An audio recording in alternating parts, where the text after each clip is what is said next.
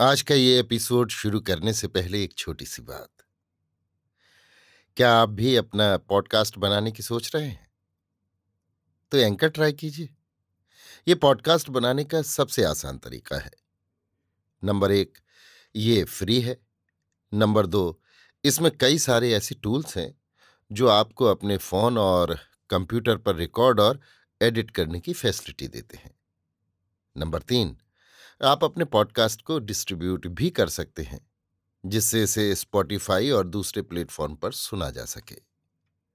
तो डाउनलोड कीजिए free anchor app या विज़िट कीजिए एंकर डॉट एफ़ पर अपना पॉडकास्ट स्टार्ट करने के लिए।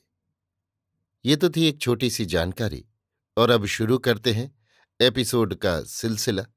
तो आज के एपिसोड में लीजिए सुनिए आचार्य चतुर्सेन शास्त्री के लिखे उपन्यास वयम रक्षा माह का सत्ताईसवां भाग, दाशराज संग्राम, मेरी यानी समीर गोस्वामी की आवाज़ में। नहुषों द्वारा देवलोक को अधिकृत करने की बात पाठक भूले न होंगे। नहुष को जब अपमानित करके देवों ने देवलोक से निकाल दिया तो उसके भाई रज़ी ने नहुषों को लेकर बलात् उस पर अधिकार कर लिया। रज़ी और देवों में घनघोर युद्ध हुआ। जिसमें असुरों दैत्यों ने रज़ी का साथ दिया। असल में दैत्यों का असुर भूमि अपवर्त से एक प्रकार से बहिष्कार ही हो गया था। इससे देवों के प्रति असुर इस प्रकार खींच गए थे कि वे युद्ध का कोई अवसर ही न चूकते थे। नाहोशों का प्राबल्य और असुरों के सब राज्यों की सहायता से बलिष्ठ नाहुश देवभूमि को छोड़ते न थे। उनके भय और अत्याचार से तंग और प्रताड़ित देव मारे मारे फिरते थे। इंद्र की भी बड़ी दुर्दशा हो गई थी। वो सर्वत्र मुँह छिपाता फिर रहा था। अब उसने पैजवन सुदास को उभारा। पाठक जानते हैं कि वृत्र युद्ध में सुदास को इंद्र ने मित्रवत माना तथा उसे राज्य अधिकार दिया था। सुदास इंद्र के इस उपकार को भूला न था। फिर इंद्र ने वशिष्ठ को समझा बुझाकर सुदास के पास भेज दिया था। वशिष्ठ के कहने से सुदास इंद्र के लिए युद्ध करने को सन्नद्ध हो गया। परंतु केवल इंद्र ही के लिए नहीं। सुदास ययाति पुत्रों के राज्य विस्तार को भी सहन नहीं कर सकता था। रावी नदी का नाम उन दिनों परुषणी था। परुषणी के दोनों किनारों पर सुदास का राज्य था, जो उत्तर पांचाल राज्य कहाता था। सुदास पिजवन के पुत्र थे। पिजवन राजा न थे, परंतु प्रचंड युद्ध करता थे। सुदास को प्रसिद्ध वैदिक विजयी महाराज देवोदास ने गोद लिया था तथा अपना पुत्र बनाया था।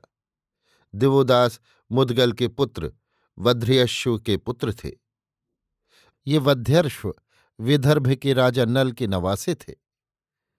पांचाल देश में मुदगल, संजय, बृहद्रिपु, कृमिलाश्व और जैनर के खंडराज्य थे, जिनके प्रमुख सुदास थे।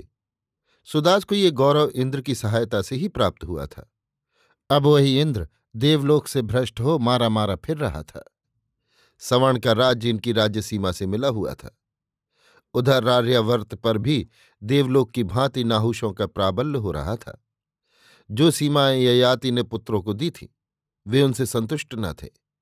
इन सब कारणों से दाशराज महासंग्राम की भूमिका बंधी।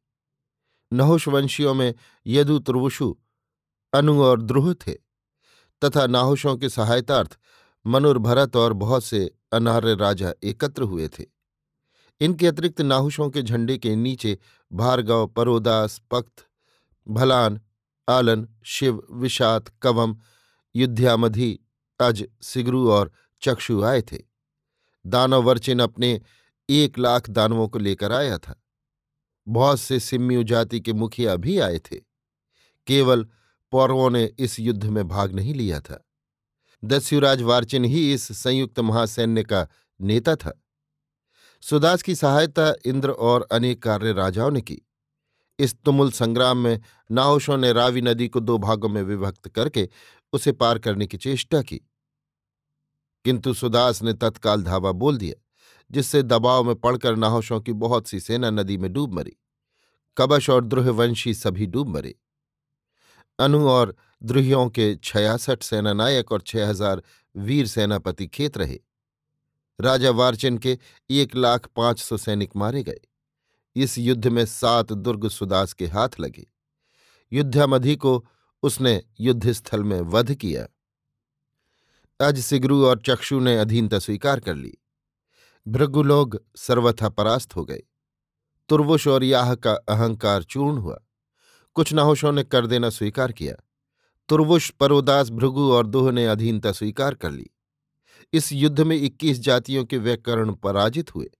सुदास ने शत्रुओं के सात दुर्ग और जीती हुई सामग्री त्रिस्यु को दे दी। अज सिगरू और चक्षु ने सुदास को कर दिया। प्रिव के पचास हज़ार मनुष्य मारे गए। इस युद्ध में धनुष, वाण, खड्ग, ढाल, कवच, शिला प्रक्षेपक और आग्नेयास्त्रों का प्रयोग हुआ। बर्छे और भालों का भी प्रयोग हुआ।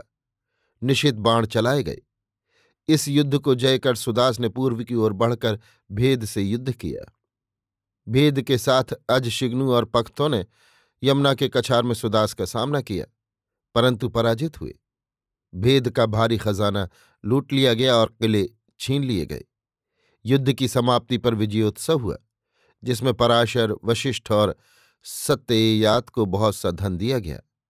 देववात अभ्यवर्तिन चायमान ने यव्यावती नदी पर, व्रचिनवों को हराया तथा संजय को तुर्वुष का देश दिया। चायमान ने बीस घोड़े तथा दासियाँ भरद्वाज को दी। ये चायमान मनुर भरतों में पृथुवंशी थे। दिवोदास ने भी भरद्वाज को धनी बना दिया। संजय के पुत्रों ने भी भरद्वाज को दानमान से सत्कृत किया। इस प्रकार ये उस काल का सबसे बड़ा युद्ध समाप्त हुआ, जिसका बड़ा भारी सांस्कृतिक प्रभाव आर्यों और आर्यवर्त पर पड़ा। वशिष्ठ ने इस युद्ध में सुदास की बहुत सहायता की थी। सुदास ने भी उन्हें बहुत धन, गौदान दिया, परंतु किसी कारण से वशिष्ठ उनसे नाराज़ होकर पौरव संवर्ण के पास चले गए। संवर्ण को एक बार सुदास हरा चुके थे। वही बैर उभाड़कर वशिष्ठ उसे सुदास पर चढ़ा लाए। तब संवर्ण ने युद्ध क्षेत्र में सम्मुख युद्ध में सुदास का वध किया। अब उत्तर पांचाल में अजमीढ़ के पुत्र बृहदश्व ने दक्षिण पांचाल का नया राज्य स्थापित किया। भरत के पौत्र सुहोत्र ने काशी में एक पौरव राज्य की स्थापना की थी, जिसे दुर्दम हेहय ने आक्रांत किया। पीछे प्रतापी प्रतर्दन ने ताल जंग के पुत्र वीतिहव्य को हेहयों की राजधानी में घुसकर हराया। पीछे वीतिहव्य ऋषि हो गए। प्रसिद्ध वेद ऋषि गृत्समिद वीतिहव्य के दत्तक पुत्र हुए। प्रतर्धन राम के राज्यारोहण में भी आए थे। प्रतर्धन के पुत्र वत्स ने प्रतिष्ठानपुर के कौशाम्बी प्रांत को अपने राज्य में मिला लिया। काशी की शाखा में सुहोत्र के पुत्र विरहत ने कान्यकुब्ज में पौरव राज्य की स्थापना की। इन्हीं के पुत्र जनहू थे। जिन्हें प्रतापी सूर्यवंश मानधाता की पौत्री ब्याही थी। यदु को चंबल, बेतवा और केनवाला प्रदेश मिला था। इसके दो पुत्र हुए, क्रोष्ठु और सहस्त्रजित। इनके दो वंश चले, पहले से यादव वंश, दूसरे से हे है वंश। वे यज्ञ नहीं करते थे, तथा इन्होंने असरों से विवाह संबंध स्थापित किए थे। यदुवंशी हरियश्व मधुदैत्य का दामाद हुआ। पीछे इस वंश में शशि बिंदु प्रसिद्ध यज्ञ करता हुआ। इसके पुत्र ज्यामघ ने दक्षिण में ऋक्ष पर्वत पर मृतिकावती बसाकर राजधानी बनाई। हेहयों ने अपने भाई बंद यादवों से उनके पैतृक राज्य छीनकर सहंजनी और महिष्मतीपुरी बसाई।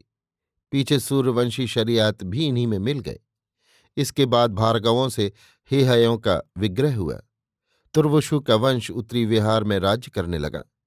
इस वंश में प्रसिद्ध यज्ञकर्ता मरुत चक्रवर्ती हुआ। इन्होंने दीर्घ तमस ऋषि के चाचा, संवर्त से यज्ञ कराया। इन्हें ही हिमालय में भारी खजाना मिला। मरुत से कुछ ही पूर्व मंधाता ने पौरवकुल को राजच्युत किया था। अब मरुत ने अपना तुर्वुष वंश राजकुमार दुष्यंत को गोद लेकर पौरवकुल में मिला दिया।